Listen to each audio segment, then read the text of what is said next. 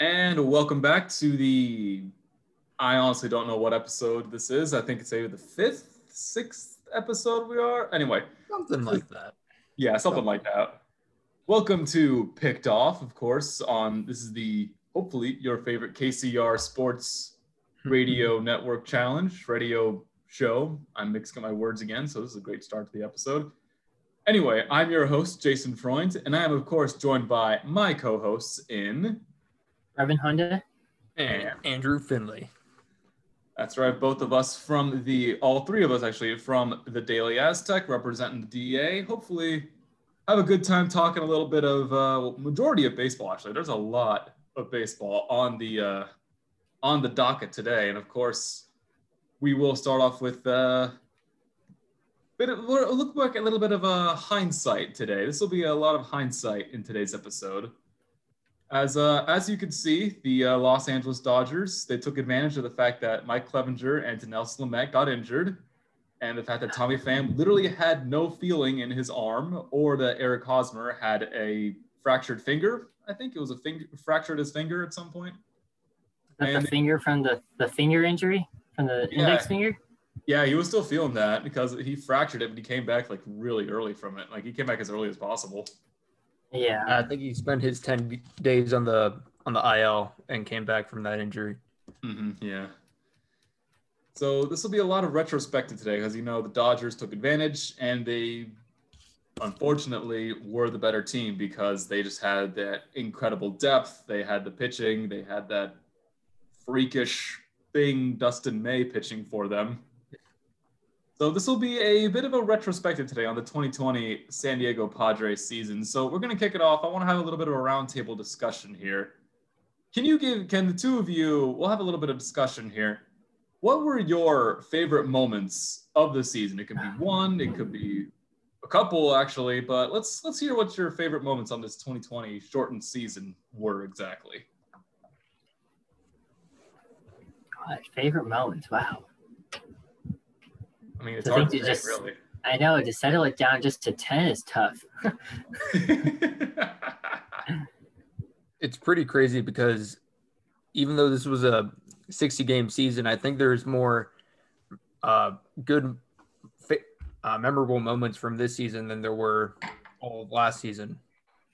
And there's a lot to be said about that because we had a up and coming Tatis with sluggers like Renfroe and Franmil Reyes last year. And to be able to top, you know, that in just a 60 game span, that's that's pretty incredible. I think for me, my I have two favorite moments. Three.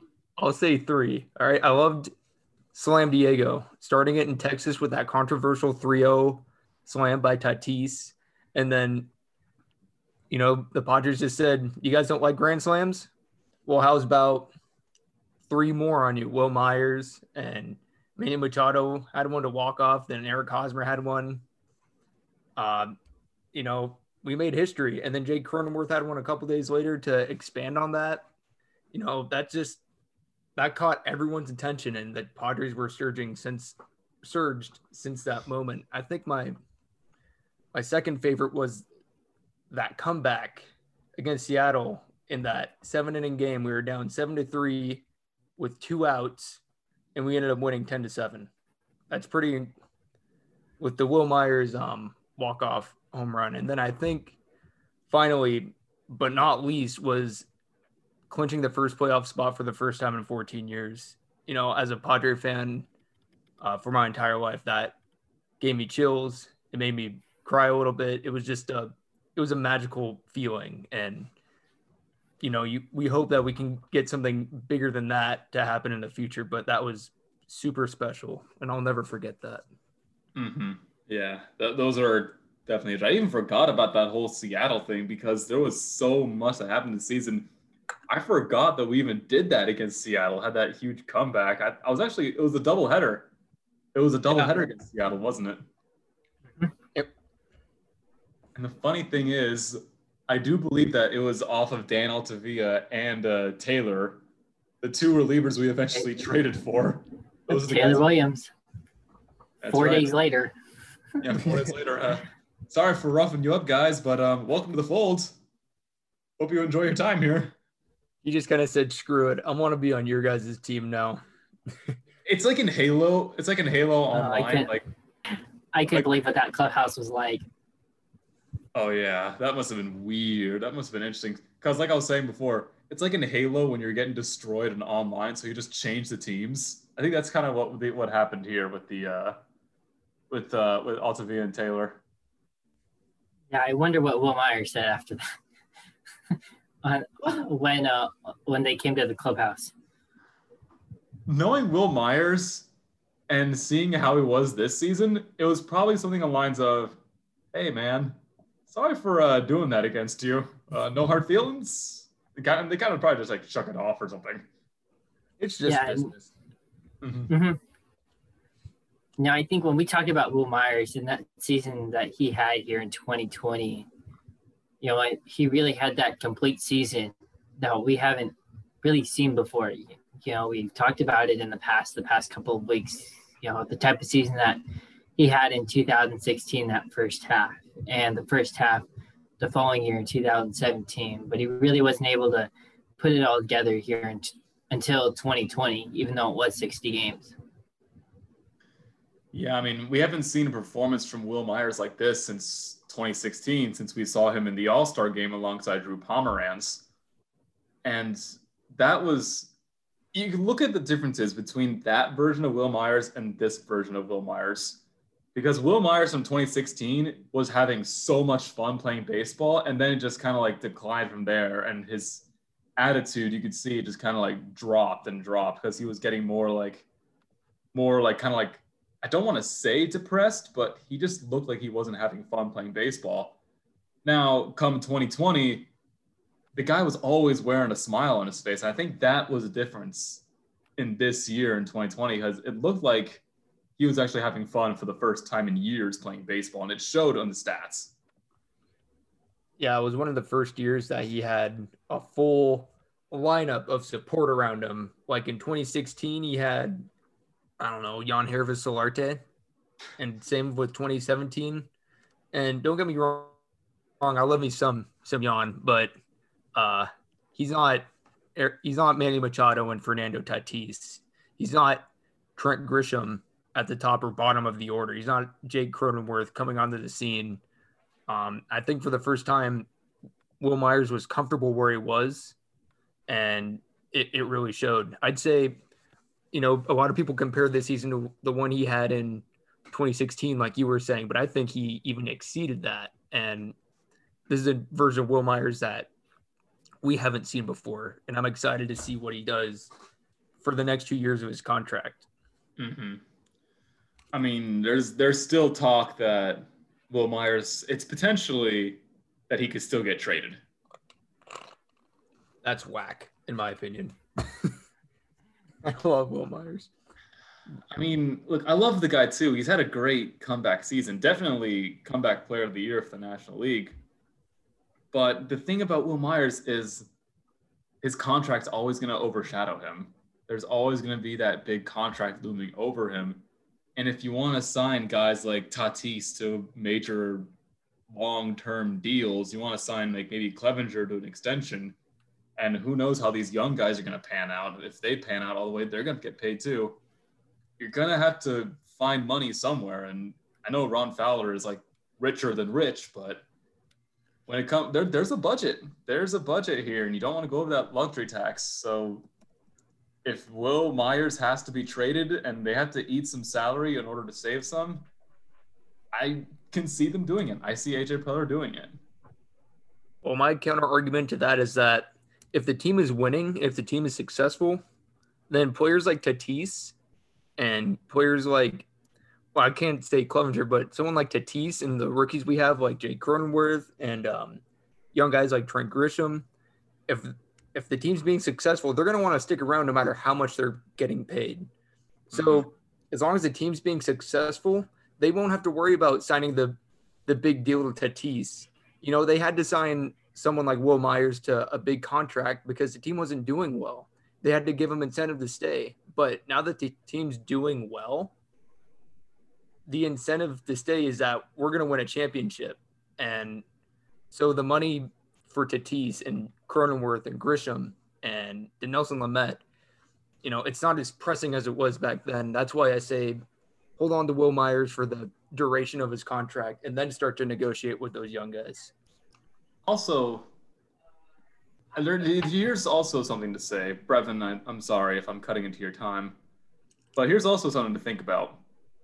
Wil Myers' contract after 2022, he has a club option. So there's a club option for Wil Myers after the 2022-2023 season. If the Padres choose to not exercise that, according to according to Spotrac, they can cut him and they won't have to pay him that 20 million. Eric Hosmer's contract at the same time, after the 2022-2023 season, should the Padres go for his should he extend his player option, which I assume he will because he's going to be 33 in 2023, and first baseman at 30 30 20 33 year old first baseman in 2023 don't have a good chance making a lot of money. His contract is that if he should he exercise that player option goes from 20 million to 13 million. That's a seven million dollar reduction right there. That's a lot of money that could be saved and more money that can be sent to a guy like Tatis or to a guy like Clevinger or to even maybe heck, maybe Chris Paddack gets it going. Maybe Mackenzie Gore becomes a Cy Young candidate. Who knows? Maybe you want to resign to Nelson Lamet too. He's another guy you have to pay eventually but there is money coming eventually. I guess we'll have to see how uh, Wil Myers does and then expand on that. You got a good point. Mm-hmm. And there's always the expect. There's always the possibility that someone just absolutely falls in love with Wil Myers and wants to send a ridiculous package back to San Diego. Who knows? Maybe right. Color can pull off a Jedi mind trick again, like he always does. Any thoughts on that, Breven? Yeah, I think too, you know, you think about, you know, what the direction of this team is, you know, 2022, 2023, at that point, do you think the Padres are still going to be good by that point. And I think, you know, it depends on, you know, the mindset of AJ Preller, assuming he's here, you know, during that time assuming Ron Fowler is here during that time, and you know it's going to be up to them to decide, you know, the best for the team. You know, if that means you know changing changing contracts up for the better of the team. And plus, you have to remember, this team is not going to be making as much money this year because of the COVID finances. And I think I read somewhere there's maybe about $35 million they can still kick around in terms of available budget. That's probably going to be going to arbitration rises. So you're going to have to pay people in arbitration. There's going to be raises there. And you're also going to have to re-sign some of your old free agents like Trevor Rosenthal and Jurickson Profar. Do you want to re-sign those guys and bring it back in the fold? It's going to be it, it's kind of the reason why I'm happy I'm not a general manager because I don't have to make these decisions. I can just react to them. Yeah, I think that's you know the question. You know, when it comes to you know veterans, you know, you know, following 2021, it's going to be Craig Stammen. You know, you have you know Greg Garcia this year. You brought up Jurickson Profar. You know, I think it's you know, and then possibly, you know, Kirby down the line too, and how you want to sort your team out in terms of financials. Mm-hmm. Well, I think we can go on about um. I think we can talk about this uh, free agents just a little bit later on in this show. I think we can get back. We we can circle back to them later because there are free agents. I do want to talk about these free agents that the Padres have coming up because it's uh looking at this list right here, it's quite interesting to see what we have here. What's uh what might be happening. So we'll see. We'll see what happens with free agents. So right now though, I want to. I, I never did get to talk about my favorite moment of the season because we talked about free agents, which is always a good topic, of course. Not that I'm complaining. So I'm gonna rattle off mine real quick. I think one of my favorite moments in this season, I want to I want to say this because not a lot of people will remember it, and but it can't be remembered for other reasons. the game the Padres played against the Arizona Diamondbacks. It was Madison. It was when Madison Bumgarner was pitching that day, Mm. and oh my God, Mad Bum, Mad Bum, Mad Bum. He must have given up like I don't know four, five oh, home runs that day. He- And, and it it was sad because this is Madison Bumgarner was the kind of guy who literally carried the Giants on his back to a World Series. It was on his right arm that got the Giants a World Series title. And now you're seeing him in Arizona barely struggling to throw 90 miles an hour and just getting blasted day after pitch after pitch. He's not he wasn't fooling anyone. Of course, it was fun to watch the Padres fan because hey, home runs are cool and Tatis is pimping them. But it's still kind of sad to see Madison Bumgarner, who was once this feared, like thi- this game's version, this year's ver- like two, 2010 through 2013, he was the Jake Peavy of the San Francisco Giants. He was that guy for San Francisco, and now to see him like this, deflate like that, it's like watching Felix Hernandez throw in his last season. It's like, man, you you don't want to see a guy like Madison Bumgarner just get blown up every day. It, it hurts to watch, to be honest, because he was like a titan of the game. And I'll say one more favorite moment from the season, in my perspective. I think it honestly, I think it was beating the Cardinals in game three. Getting to see the Padres finally win a playoff series for the first time since literally 1998 and seeing all of San Diego literally go bananas as like celebrating the Padres actually winning. San Diego finally having hope for once in their lifetime because for once maybe this team is not going to be leaving like some other team. It's not just a college team where they're going to to stop the season short because of a pandemic. They were succeeding. And they beat the actual Cardinals, a team that was basically our demon for the past playoff series. That mm-hmm. was one of my favorite moments I'll remember, not just this season, but for the rest of my life as a Padres fan. No, yeah, those are good picks. The Mad Bum story was one that I did Yeah, kind he- of forget about, and it's kind of sad because I'm pretty sure he was injured. But he was, yeah. But to see it, the Padres just rattle off homer after homer after homer, that's always fun to watch. I'm pretty sure six home runs were given up in that game, and yeah, that's always fun to watch. Yeah, I think too. Another thing about this season, it's a number that sticks out, and that's the number twenty-two. That's how many times the Padres came back and won in twenty twenty. You know, twenty wins out of the thirty-seven came when the other team had the lead, especially in the walk-offs, winning the game for the team. You look at Jake Cronenworth getting that walk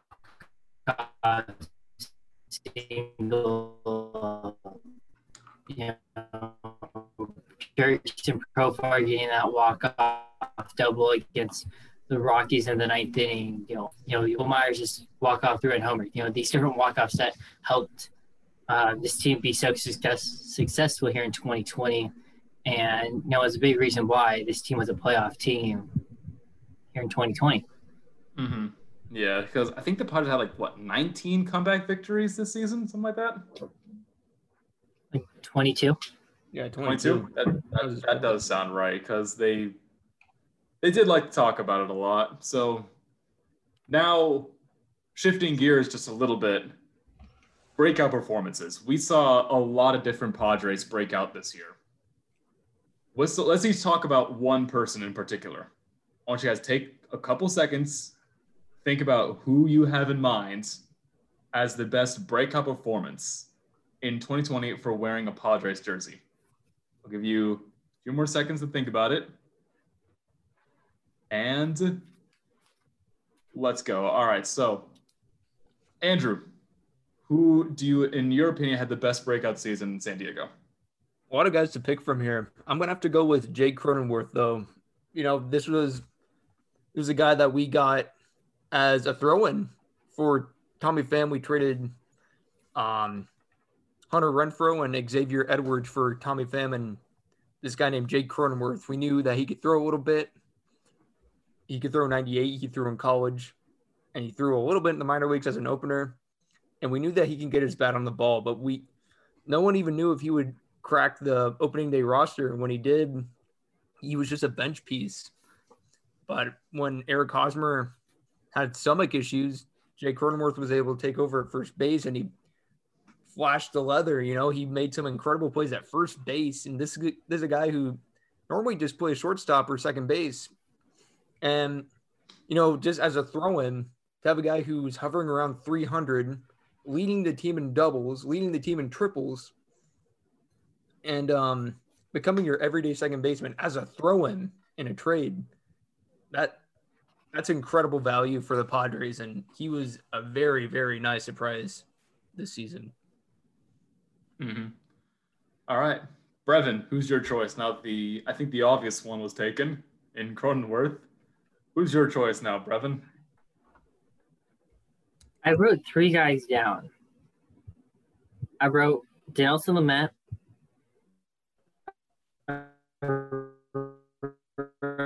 Wil Myers, and I wrote Zach Davies. Um, but I think from those three, to, lead the team in wins. Talked about a couple weeks ago that doesn't throw 97, 98 miles an hour to locate his pitches and be successful. That was the key in kind of the pitcher that was the most consistent in terms of starting pitching. Yeah. Davies was honestly one of the brightest moments of this rotation, but if I'm going to have a breakout star, someone that I want I want to lead this stable for the next six or seven years, if the injury gods bless us with health. Mine is going to be to Nelson Lamet because Ted Leitner said at the beginning of this season he could see Dinelson Lamet throwing a no hitter with his stuff, and we saw him almost throw a no hitter like three or four times in his starts. Yeah, the closest he got was like what seventh inning maybe. Guy was absolutely yeah. insane if we had Dinelson Lamet for the playoffs, if Clevinger and Lamet were in, were ready for the playoffs, I think it would have been a much closer battle against the Dodgers because oh, yeah. you wouldn't have had to burn your bullpen so fast. Davies wouldn't have gotten kicked around so hard, hopefully. I mean, look, a 209 ERA and 12 starts, that is nothing to sneeze at. The guy was a legit Cy Young candidate. His slider was a dancing one his fastball could pump up at 97 miles an hour. But of course, 98, 99 at sometimes even. He was hitting 100 at one point. Yeah. But of course, injuries happen, and who knows what's going to be happening. However, however, we do have a little bit of an update on both Lamet and Clevinger coming from AJ Cassavell, from yet another AJ in AJ Preller. As stated in here, I'm looking through this right now. All right, so on a report on MLB.com, right-handers Dinelson Lamet and Mike Clevinger have been evalu- evaluated thoroughly by doctors over the past week, with the consensus being that neither will require surgery. There we go. So I hear no Tommy John. That's a huge relief, especially because Lamet's already had it. Mm-hmm. So no Tommy John for either of them, hopefully. And I think it was said that Clevinger might need arthroscopic surgery, but I'm here according to this, he should be okay. Hopefully, the doc. Apparently, they've been talking to a lot of doctors. They've been talking about a lot of things that have.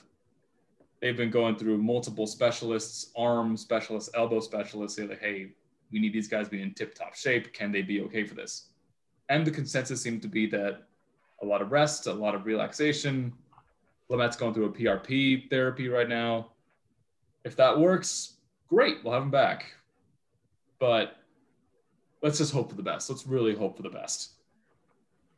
And if we don't, then we can go out and sign Trevor Bauer to however much money he wants. Do you think it's Do we want to talk about this now? Or do you want to move? or do you want to bring this up later?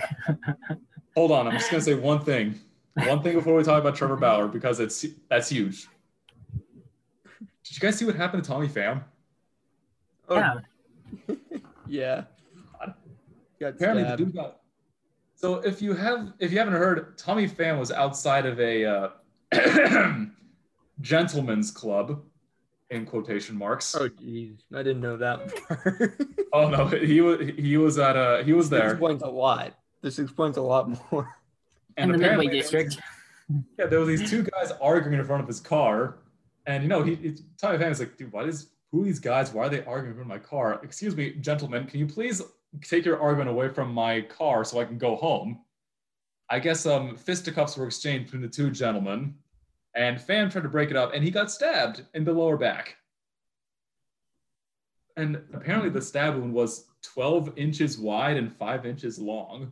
So that's nothing to sneeze at. That's a pretty damn big stab wound. It's doing okay for now, but damn, it could have been sure Pham's exact words while approaching that argument was, "Excuse me, fine gentlemen. Do you mind stepping away from my automobile so that I may take off to my home to slumber?" can you please, can you please uh, excuse, can you please excuse yourselves from my chariot so I may ride to my humble abode at home? No, Tommy Pham wouldn't say that. Nailed it. All right, so you brought up the big man himself, Andrew. You brought up Trevor Bauer. There's potential. Don't take my word for it. There's no, no, no. There's there's potential. Trevor Bauer is. Uh, I don't know. You guys aren't going to get this reference at all. I, I doubt you're going to get this reference, but Trevor Bauer is essentially the CM Punk of baseball right now. Because he's just saying whatever he wants, saying whatever's on his mind, dropping it on Twitter. He's been mentioning the Dodgers. He's been mentioning the Angels. Dan Daniel Guerrero, Kyle Betts, if you're if you're watching this, listening to this right now, God, pray for the Angels, please. Pray for the Halos. Hmm.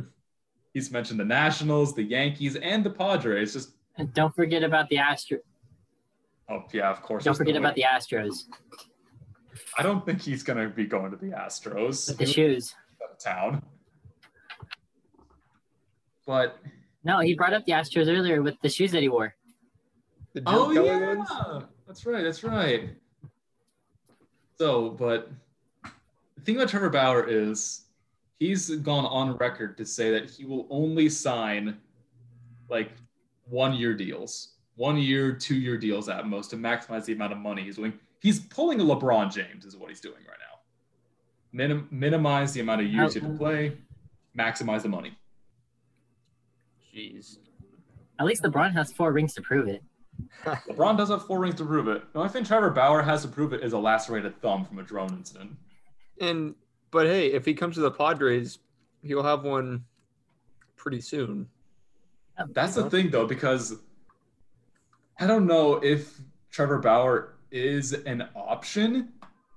Don't get me wrong, I want him to sign with us. I would love to sign Trevor Bauer. That would be an amazing pickup. I love his attitude. I love what he brings to the game. He had a breakout season this year. Again, at like, I don't know what, 30 years old, he's been pitching lights out. He has this infectious attitude that is perfect for today's game of baseball. And I think he would mesh really well with Mike Clevinger, with Trevor Rosenthal if we re-sign him, and with Tatis. And we know how he is with Machado. The guy's like buddy buddy with him. I was like, if, if you remember when Machado signed with He's San buddy Diego, buddy with Clevinger too. They're teammates in Cleveland. yeah, Yeah. Clevinger too. They're like, Clevinger actually posted something on Twitter telling him to come home, come to San Diego, come play with us. Let's do Machado. helps. I think, I think Machado has like two home runs off Cleven, off uh, Bauer. I think so, yeah. Yeah. Why play against him when you play with him? Dude, exactly. I remember Bauer actually when Machado signed, he actually came to the contract signing, like to the press release, and he gave Machado a hug, saying, "Like, dude, thank you for signing the National League. Now I don't have to face you anymore." yeah, and like now that uh, Bauer's in the National League. now Bauer's in the National League, saying, "Well, this happens." That was his Uh, fault. He had bad blood in Cleveland, and they were like, you know what, we don't want you anymore. So he went to Cincinnati. I decided to throw a ball over the center field fence out at Kauffman Stadium. That was insane. that was I mean, nuts. still impressive though. That was like what? How many? How long did you have to throw that thing to get it over the fence? Over 350. Probably about 400 feet. Yeah. 400 feet. Impressive throw and from like pretty much a standing position too, because he only took like a little crow hop and just chucked it. Could you imagine a pitching rotation with Bauer, Clevinger, Lamet, and Gore? Oh my god. Oh my god, dude. And we didn't even mention Davies or Patino or Paddack. Oh my god, that'd be a that would be a fight. That would I be a that- fight for number You know what. Dodger fans are saying right now? Dodger fans are saying, can you imagine a rotation with Bauer, Kershaw, Buehler, May, and Oh, uh, the Padres got it any day. Oh god, no way. Please. If if Trevor Bauer is gonna be playing in Los Angeles, let it be for the Angels. Please have Yes. the Angels sign him. Yes. God, Tre- Mike Trout needs someone to get him to the postseason. He needs someone to pitch for God's sakes. I mean, they're wasting Trevor. They're That- wasting Mike Trout. that's why they got Dylan Bundy. Yeah, Hello? but think about it. They were trying to sign. They put all their eggs in the Gerrit Cole basket, and that didn't work out. So they got. So they basically had to patch up the rotation with flex seal and duct tape. in the yeah, But- with, um, Julio Teheran. Oh God, that was an awful thing. That, that Don't was- don't forget uh Showtime, Shohei Ohtani. Ooh, yeah. Oh, that's What just, a that's great just a sad that was. story. Oh my gosh. Sure, the guy can hit, but now he can't even pitch because arm injuries. Shohei Ohtani, kind of a hot take. Probably one of the most overrated players in Major League Baseball. Ooh, Yeah. that is That's a pretty a discussion hot for another time. That is a hot take. I don't know how You DJ know- would feel about that. you know, we bring up pitching right now. Thoughts about uh Chris Paddack's season? Sophomore slump, definitely a sophomore slump. It's Yeah, his um, command was off. His velo was down. Um, he needs to get with Larry Rothschild this offseason to find out what he needs to fix. Maybe even go to Darren Balsley, who's um, a pitching coach in the, our minor league system. Go to him, maybe get some advice there. But if he doesn't figure out what's wrong, he could very easily find himself off of the rotation. it's weird because you know he's got the stuff. Like he, we saw it in his rookie season. He had the stuff, but then he just kind of fell apart. And it's what what I think the main enemy of Chris Paddack is he doesn't have a third pitch.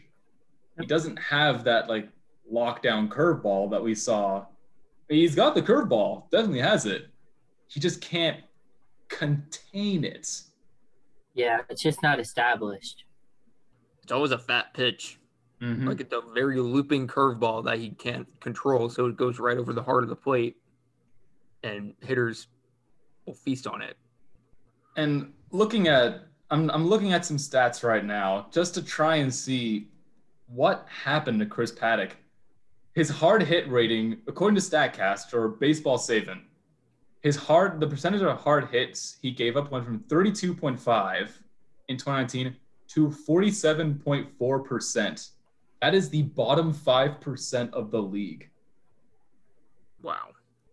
exit velocity from last year 87.8 miles per hour this year 90.9% 90.9 miles per hour for exit velocity he was getting it's weird because he was getting hit and he was getting hit hard and another another thing to note is his fastball his fastball the spin rotation on his fastball was at 200 2,233 rotations.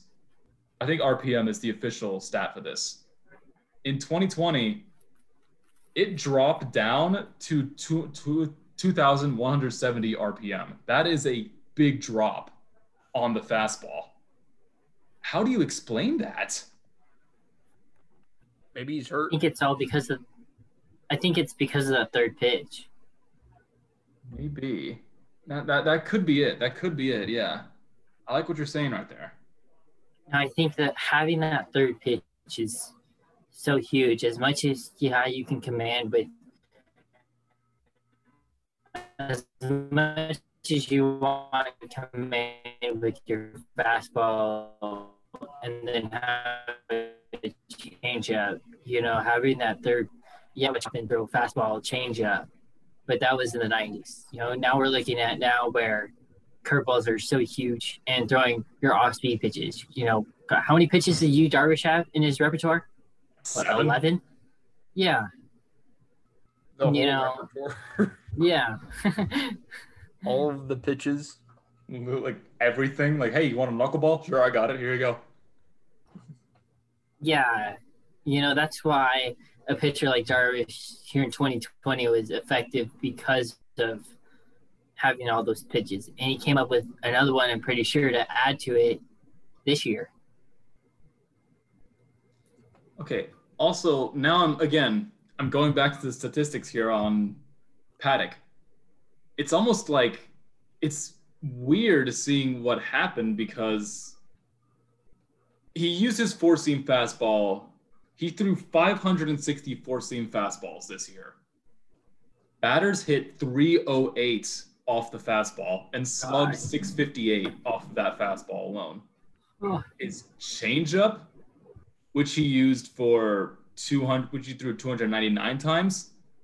Batters hit 187 off of it and only slugged 275. And the weird thing is, too, in last year in his rookie season, 2019, he threw his fastball 1,392 times for his, for the fastball use. Batters only hit 204 off his fastball and slugged 391. So it's like, what happened here? Was he tipping his pitches? Because that was a concern earlier this season. Was that maybe Paddack is tipping his pitches? yeah, I think too is also you know, mislocating that fastball. You know, not with your number one, and you know whether you're a high school pitcher, whether you're in college, you know whether you're at the in the minors, whether you're in the MLB, throwing your fastball for first pitch strike. Can't tell you how much coaches look at that. And two, I'm just I'm just trying to find out like what happened with Chris Paddack because looking at going taking a deeper dive into Baseball Savant here, it's basically like if you don't know what Baseball Savant is, it's basically tracks a lot of like of like hitters. So like how like you how someone hits the ball or like how what kind of contact rates they have. Trying looking in, trying to see what this is. Another problem was batters just weren't chasing anymore. 2019, he had a chase rate of 33.2%. 2020, chase percentage of 25.4%. First pitch strikes, I mean, he only had like 70 first pitch strike 2019 70 in 71% of at bats he threw a first pitch strike. 2020 66% chase contact 63.9% in 2019 contact out of the zone in 2020 57.1% there was a lot of drops in this year and he even had less swing he even had less swings. So it's almost like Paddack is a bit of an enigma at this point. Like, what is happening? Yeah, that's. I think one of the things that he'll look in the off season. I think it's maybe maybe it's those large pizzas that he eats every every single night before Yeah. he pitches. Maybe. Pepperoni and bacon. Yeah, Might be time to switch up to a medium size, Chris, if you're watching this, which I know you are. just go to a different restaurant. Yeah, try Pizza Hut. Try Domino's. I've always found that Domino's is a really good pizza, to be honest. I, I probably wasn't thinking like a fast food type of pizza chain. I was probably thinking more maybe like a local based fast food chain or like a local based Italian chain here in San Diego, maybe. Go to Bronx. Not a sponsor. That place is amazing. as I write that down on my list to know where to go to get a pizza soon. In Hillcrest. Hillcrest, okay. Or Gaetano's. Gaetano's is good too. Oh, when you go to Bronx, all, again, not a sponsor. We don't get sponsorships for this show. Not yet. But you have to pay with cash. No cards. Ooh, interesting. That means it's And good. uh, not sponsor, but what's the price? Uh, three dollars a slice. I think twenty dollars for a pie. It's not, that's not bad.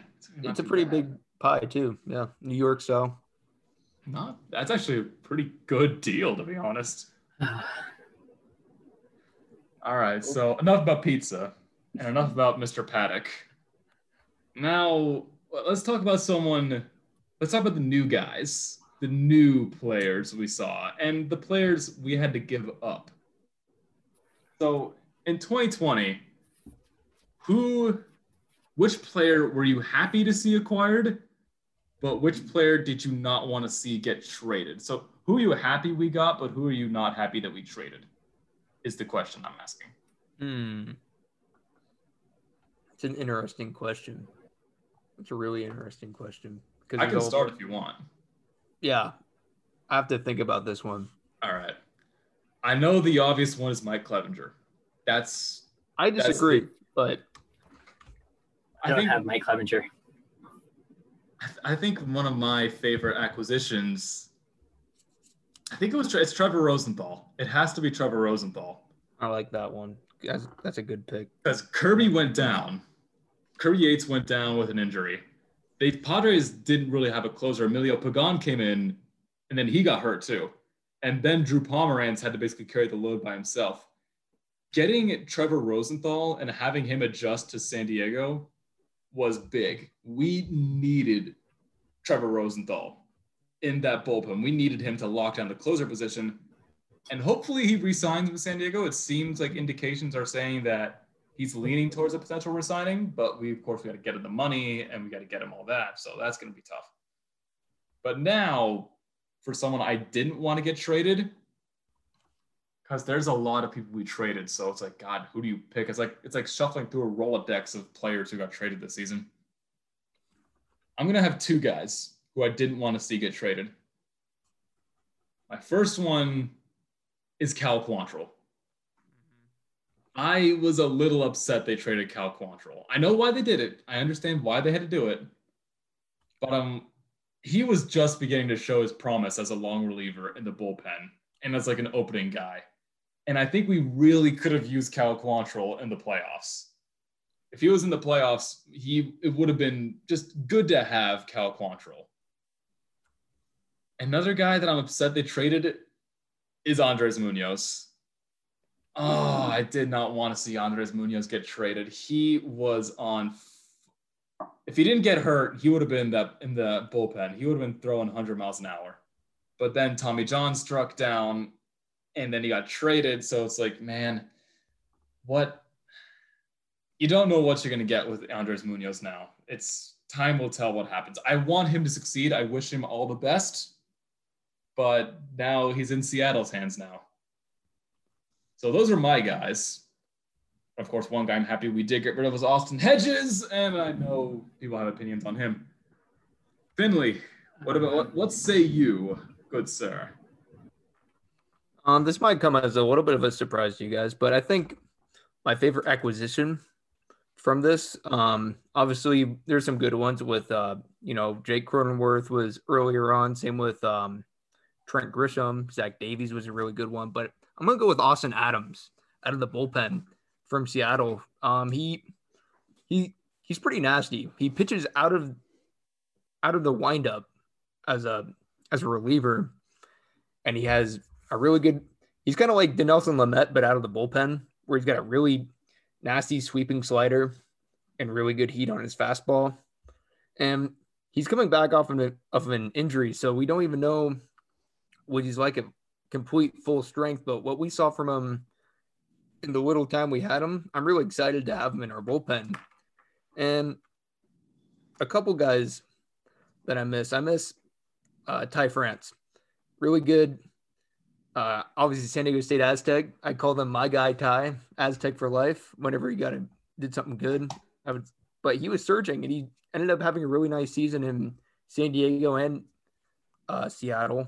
I think he uh, battered batted around um 300 all season, and um yeah, I I'm a little bit embarrassed to say this, but at the same time, I think I have some good points here. I miss Austin Hedges a little bit because his defense.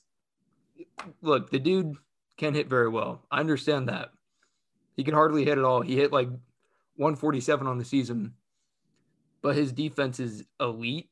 And that's something that we didn't get a ton of in these playoffs was good elite defense. I think if Austin Hedges was able to stick around, and I'm not saying for Austin Nola, I think getting Austin Nola was valuable. He could hit a little bit, he can feel pretty well, but I think a comparison for Austin Hedges would be Jason Castro.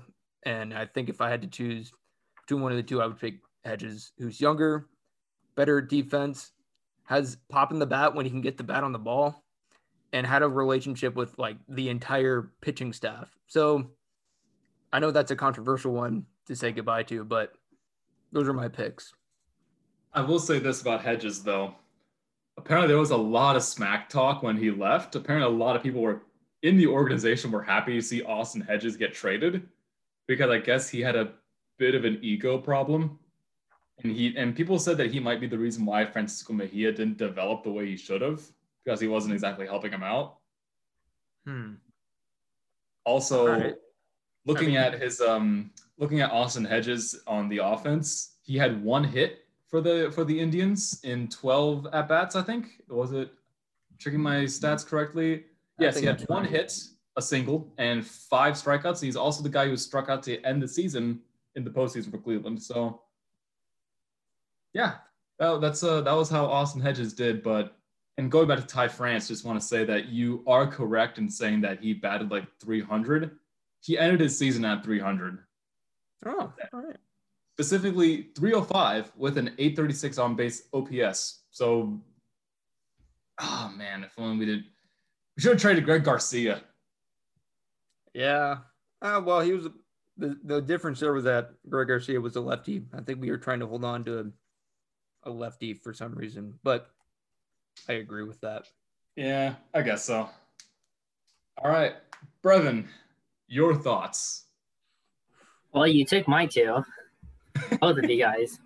Wow, I didn't think Austin Adams was going to be a popular choice. I had, well, um, in terms of who I did not like being traded was Munoz. Mm-hmm.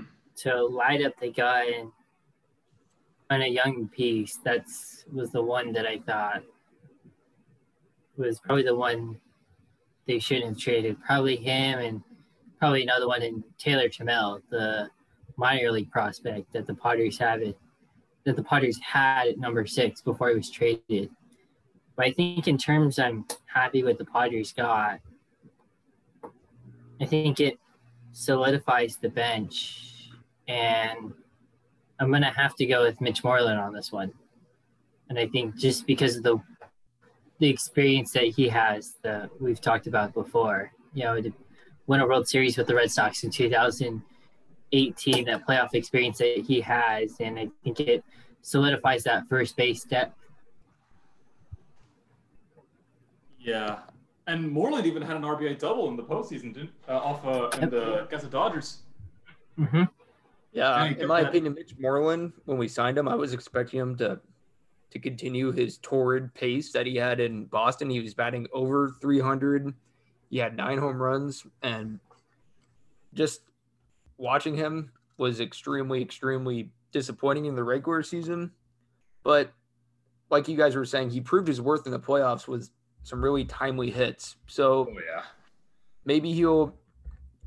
I, I hope that he's able to to be a serviceable piece off the bench, and I think that playoff experience, like Breven was saying, is going to help this Padres team out a lot. He does have, I will say this right now, Mitch Moreland does have a club option for 2021. And I think it's only at 3 million, so it's actually really cheap. Let's sign it. Yeah, because now looking at his uh, numbers in the postseason, he actually went. He actually hit 500 in the postseason. Yeah.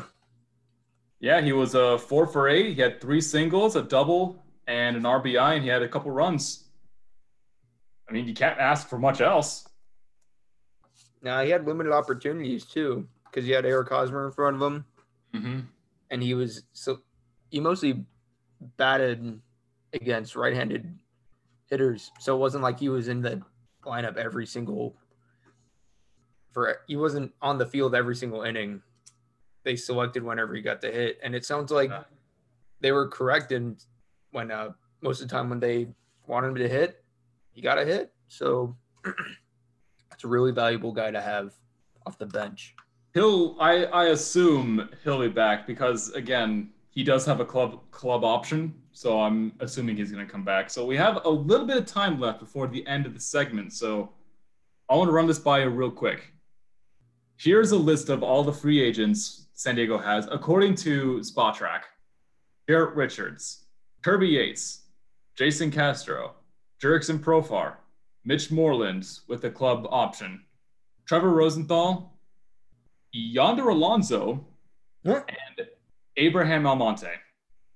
Almonte has already been designated for assignment and he's already been released. So nine free agents. Which one is the most important? To, who, who are you going to be re-signing right now? Oh, Breven, you want to go first? I think it's between Rosenthal and Yates because you want to solidify that back end of your bullpen. You know, we've seen how important bullpens are in today's game. You know, mm-hmm. we brought up we brought up Madison Bumgarner earlier. You look at what he did in that 2014 World Series Game Seven to throw what five innings, four innings in that Game Seven, Something out like of the that, pen. You know, you look at you know how crucial trades were in past July's. Uh, you look at Roldis Chapman. You look at you know Andrew Miller. You know, and I think bullpens have been so crucial. And to see what the Padres have done in their franchise with bullpens, you know, you look at Trevor Hoffman, Heath Bell. You know, I can go on with that list, but I think bullpens are the key um, in terms of free agents. Mm-hmm. I was gonna. I really liked what you said, Breven. How it was between Rosenthal and Yates because I wanted to pick one or the other, but you know it's it's it's such a fine line to pick one over the other that either way, no matter which one you choose, I think the Padres have themselves a good closer at the end of the day, and that that was going to be my pick. My second pick was going to be Jurickson Profar because of how good of a season he ended up having. Um, Oh, yeah, the Padres got a lot of utility guys, but with the type of year that Profar had, um, it, it it'll be intriguing to see what the Padres do with him. Oh yeah, you talk about Jurickson Profar. I mean, last year with Oakland, he batted 218, posted a .711 OPS. San Diego, he comes in and bats 278, 343 on base percentage, and his OPS now at .771. It's a big jump. Yeah, it's only in like 56 games. He only played that many games, but still, very good. And he showed a lot of versatility. Played practically everywhere. He was a little bit of designated hitter, a little bit of outfield, some spelled Cronenworth at second base. You need a guy. You need that versatility on your on your bench. Also, the fact that I do think that yeah, Jurickson Profar is also a switch hitter. So those are switch hitters on your bench is incredibly valuable. That is a literal Swiss Army knife in on your bench right there for you. I I'm taking Jurickson Profar. I'm re-signing him. I can't speak for AJ Preller, but if I was AJ Preller, I'd cut Castro loose. You don't need Jason Castro. No. He can be he, he can be sent off to the other world. Yonder Alonso, eh, why not? G- give a minor league deal. Keep Manny Machado happy. He gets his brother-in-law to hang out with him in San Diego. And also, it's a fun little throwback to the days of old. Mitch Moreland, if the designated hitter is still a thing next season, we get give that club option to him. Now, now Profar, I say yes, resign Profar. Now, between Rosenthal and Yates, I would like to resign both. I really would. But it's I don't see it happening. If we're gonna take someone, I'm going to take Trevor Rosenthal. There, here's the reason why. Because Kirby Yates is 34 years old and coming off of pretty major surgery. Rosenthal is 31 years old, three years younger, and he can still pump it at 100 miles per hour. I'd he also rather... just came off a major surgery. Rosenthal? Yeah, didn't he have Tommy John? He had Tommy John a couple years ago. Yeah, a couple years ago. So he's should be good. Of course, we said the same thing about Donaldson. He's only 31. Yeah, Rosenthal's only 31. Now that's big, old for the Padres. big question here is Garrett Richards. I say no. I don't think they should resign. I think Garrett. it depends on your pitching. Yeah, it depends on your pitching. I, can, I agree. I can see arguments for keeping them and getting rid of them. Mm-hmm. It depends on your pitching and the health of both Clevinger and Lamet. And also, here's a little bit of a take right now. According to AJ Cassavell, he when Preller was talking to both Luis Patino and Mackenzie Gore, he told them to come into spring training to make the team. That's their mentality is to make the team out of spring training next year for 2021. Yeah. So if you, get, if you have a rotation, let's say a rotation of of Clevinger, Lamet, Davies, Paddack, and Gore. Those are your five guys right there. Not the burger. I know you're probably thinking about food, but not the burgers. You're your five guys in rotation. I think that's a pretty good rotation, even without Garrett Richards. And we didn't even use Richards in our rotation in the playoffs. We had him in the bullpen. So, in my eyes, he he he wasn't going to be in the rotation even if we needed him. He was going to be in the bullpen. He was going to be our long relief, like um Cal Quantrill was, like you said, Cal Quantrill might have mm-hmm. been, because Cal Quantrill started as a starter, and then they moved him to the bullpen to be that mm-hmm. long relief guy. I think that's that was what they were planning to do with Richards. But if they can't get him on a good deal, then I, I don't see him fitting anywhere. Definitely not right. the Breven, your thoughts on Garrett Richards, real quick, as we come to a close. I think it, you know, like I said, it depends on the health, and you know how AJ Preller and Jayce Tingler want to move forward with a player like Garrett Richards. Okay, all right, I like that. But however, we are coming across to the end of our segment. It is at 58 minutes and 37, seven, 37 seconds. So this is the end of our segment here on Picked Off. I'm your host, Jason Freund. I am joined I'm by. I'm Breven Hyundai. I'm Andrew Finley. Thank you very much, everyone, for listening to today's podcast, and we hope to see you. We hope that you tune in next time.